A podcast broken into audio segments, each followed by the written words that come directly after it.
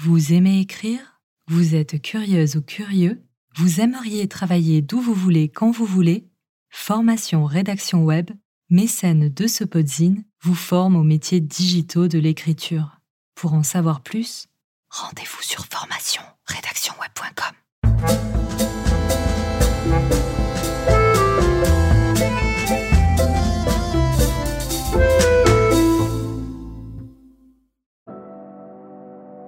Le couple hétéro est-il une arnaque pour les femmes?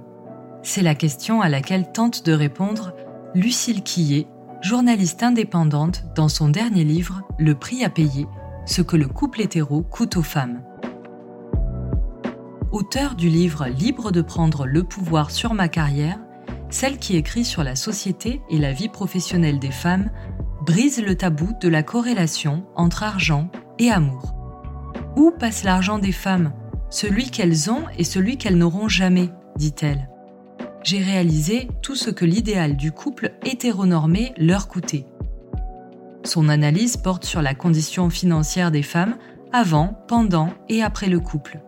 Certes, compter est un tue-l'amour, d'ailleurs, l'argent n'a rien à voir avec l'amour, symbole du don de soi par excellence. Mais pour la journaliste, le constat est sans appel le ménage hétéro est défavorable aux femmes. En quoi y a-t-il tromperie? Pour le savoir, commençons par compter. L'intrigue du film Bridget Jones illustre parfaitement le combat qui anime des millions de femmes depuis des siècles, celui de ne pas rester célibataire. Car l'être, c'est rétrograder, devenir une ratée, inutile. Même Dalida le chante, il faut trouver quelqu'un pour ne pas vivre seul.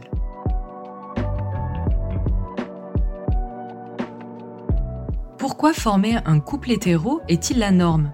Parce que l'hétérosexualité constitue une supériorité idéologique qui sacralise la reproduction, la survie de notre espèce, la grande œuvre de l'humanité. Il symbolise un idéal de bonheur, un objectif pour s'intégrer dans la société. Être en couple avec un homme fait de nous quelqu'un de normal. Dès l'enfance, nous sommes éduqués pour devenir de vraies femmes, celles qui aiment, donnent, comprennent, enfantent et épousent. Selon Monique Wittig, les lesbiennes dérangent car elles sont la preuve vivante que les femmes ne sont pas nées les domestiques naturels de l'homme. Afin de devenir la meilleure version de soi-même, les femmes investissent beaucoup de temps, d'énergie et d'argent dans la beauté et la séduction. Dans le livre King Kong Theory, Virginie Despentes s'interroge d'ailleurs sur le coût du ticket d'entrée sur le fameux marché de la bonne meuf. Incarner l'idéal hétérosexuel glabre et mince à un prix. Comparez la somme de vos produits avec celle de votre partenaire et vous verrez que ce jeu coûte cher. Dans une vidéo hilarante sur Instagram, l'humoriste Inès Reg imagine une dispute de couple dans laquelle elle propose à son compagnon de sortir dîner, mais celui-ci propose d'aller dans un célèbre fast-food. Elle énumère alors son budget. La veste que j'ai sur moi, Zara, 35 euros. Le débardeur Mango, 20 euros. Le pantalon, 25 euros, Uniqlo. Les calculs sont pas bons, Kevin. La tablette pour mettre des paillettes sur mes yeux, 65 euros, et tu me proposes un McDo à 10 balles? Les calculs sont pas bons, Kevin. Simone de Beauvoir écrivait à propos de la femme dans Le deuxième sexe que le but des modes auxquels elle est asservie n'est pas de la révéler comme un individu autonome, mais au contraire de la couper de sa transcendance pour l'offrir comme une proie au désir mâle. C'est ce que l'on appelle aujourd'hui le male gaze, le regard masculin dominant qui établit ce qu'est une belle femme aux yeux d'un homme. Le rapport de l'ISAPS estime que 87,4% des clientes de la chirurgie esthétique sont des femmes. Un chiffre sans appel. Pour certaines, l'hétérosexualité et féminisme semblent être incompatibles. Ainsi, Olympe de G a déclaré récemment faire une grève de l'hétérosexualité sur son compte Instagram. les femmes, les nuls de l'argent, dépensières ou altruistes? Dépensières, mauvaises en maths, entretenues, oisives ou frivoles, les femmes sont, au regard de la société, les nuls de l'argent. Celles qui en ont sont rapidement cataloguées comme vénales ou dangereuses. Rappelons que les femmes ont dû attendre 1965 pour ouvrir leur propre compte en banque et n'ont pu pénétrer la bourse de Paris qu'en 1967. Le sexisme demeure toujours présent, car dans l'imaginaire commun, l'argent reste un attribut de pouvoir viril, puissant, stimulant l'ego des hommes.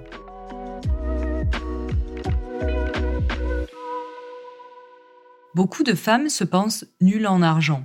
Pourquoi sont-elles si frileuses quand il s'agit de parler et de gérer leur argent? Catherine Lotte-Vernet, consultante et co-auteure du livre Les filles osant parler d'argent, encourage les célibataires, mariés ou divorcés à prendre les commandes de leur patrimoine. En couple, 64% des partenaires se font confiance et mettent leur argent en commun. Certains optent pour la politique du 50-50, en principe égalitaire, sauf que les femmes gagnent probablement moins que leurs conjoints et que les calculs ne peuvent donc pas être équitables. Quand on opte pour le prorata, l'écart de niveau de vie et les choix de vie, vacances, voyages qui en découlent, peuvent s'avérer problématiques et renforcer l'idée de dette entre les partenaires. La statisticienne Delphine Roy, dans son étude L'argent du ménage, qui paie quoi a conclu que les femmes mettent davantage en commun leur argent dans les dépenses collectives et celles du quotidien, qui semblent dérisoires à ceux qui ne les payent pas sur le long terme. Pour les femmes, l'argent est un moyen de mettre en sécurité la famille, alors que pour les hommes, c'est un vecteur de plaisir et de réussite personnelle. Ensuite, il faut maintenir ce niveau d'exigence corporelle, rester désirable, acheter de la lingerie, surveiller son poids même après une grossesse. Pour nous faire passer la pilule, on associe les rituels cosmétiques à des sources de plaisir et de détente. Bien sûr, nous avons entièrement le choix de ne pas investir des milliers d'euros dans notre apparence. Arrêter de s'épiler et ainsi d'économiser des centaines d'euros par an chez l'esthéticienne ou ne plus porter de soutien-gorge push-up. Mais il faudra faire face aux remarques désobligeantes. Tu pourrais faire un effort. La société de consommation a tout intérêt à ce que les femmes dépensent pour être belles. L'économie de la beauté appartient à des hommes puissants.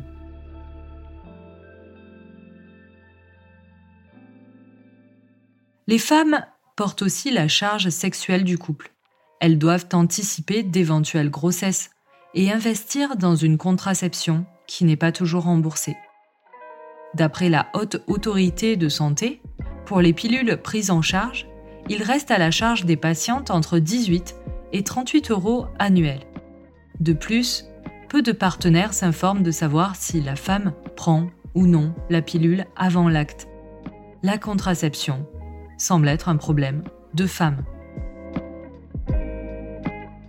Les femmes se chargent aussi d'allumer la flamme, séduire et maintenir le désir. Elles investissent davantage dans les livres de développement personnel pour préserver leur couple et faire en sorte que tout aille bien, car bien sûr, le bien-être de la relation est supporté par les femmes en grande majorité. D'après les principes conventionnels hétérosexuels, il faut tenir pour finir ensemble et pouvoir solder une vie réussie. Une fois mère, il incombe aux femmes une implication et une disponibilité totale dans leur emploi du temps vis-à-vis de leurs enfants. On exige d'elles qu'elles fassent passer l'intérêt de leur progéniture avant le leur. Elles limitent aussi leur vie professionnelle et donc leur salaire pour être disponibles. Près de 40% modifient leur activité après l'arrivée d'un enfant leurs salaires deviennent ceux d'appoint.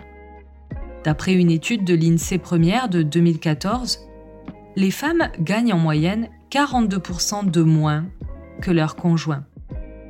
Dans 75% des couples, le gros salaire est celui de l'homme.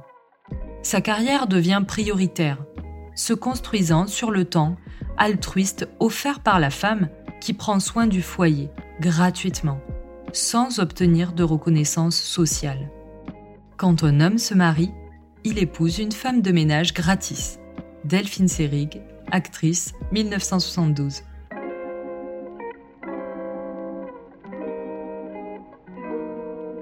Pourtant, nombre de femmes témoignent de leur gratitude vis-à-vis de leur mari.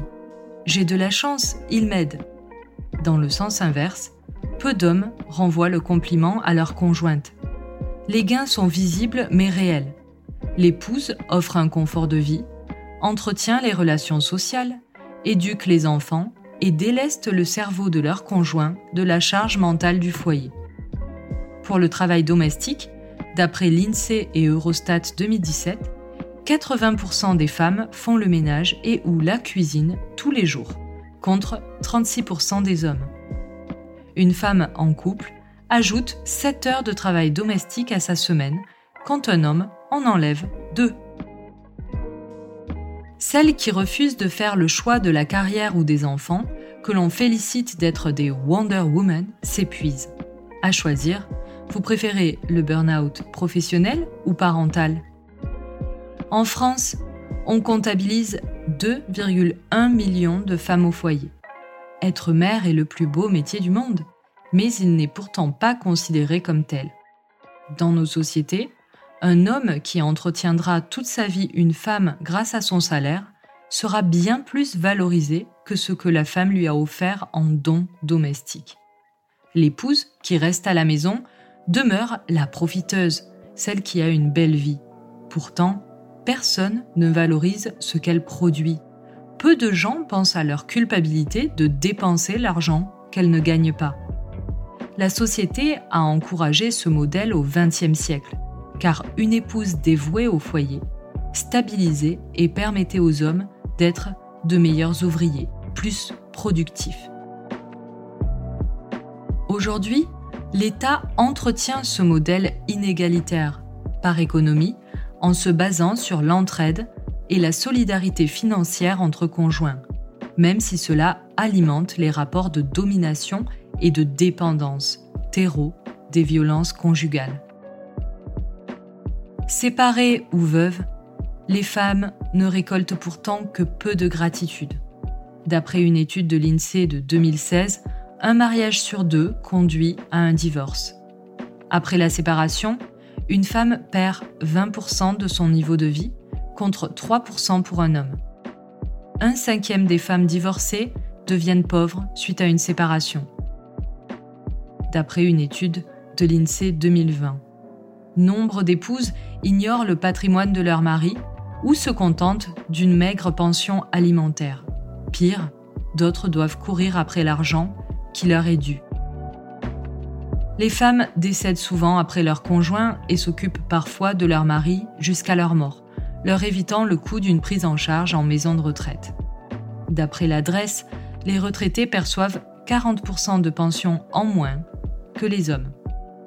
Merci le temps partiel ou le congé parental. Aimer un homme n'appauvrit pas une femme. Vivre dans un couple hétéro, si. Les hommes, mais aussi l'État, qui maintient le patriarcat comme la norme, tirent des bénéfices de leur dévotion invisible. Car d'après Lucille Quillet, les femmes donnent dans la vie et sont censées ne jamais s'arrêter de donner la société entière, basée sur un système hétéronormé, fait des économies sur l'abnégation des femmes. Pourtant, les hommes dépendent de leur bon vouloir, sans quoi ils n'auraient pas pu s'enrichir. Grâce à son livre, Lucille Quillet rend justice à toutes celles qui renoncent à leur argent sans le savoir et par amour. Il serait peut-être intéressant d'envisager une politique qui revalorise le travail invisible des femmes. Qu'en pensez-vous? Texte de Violaine Berlinguet pour celle qui ose.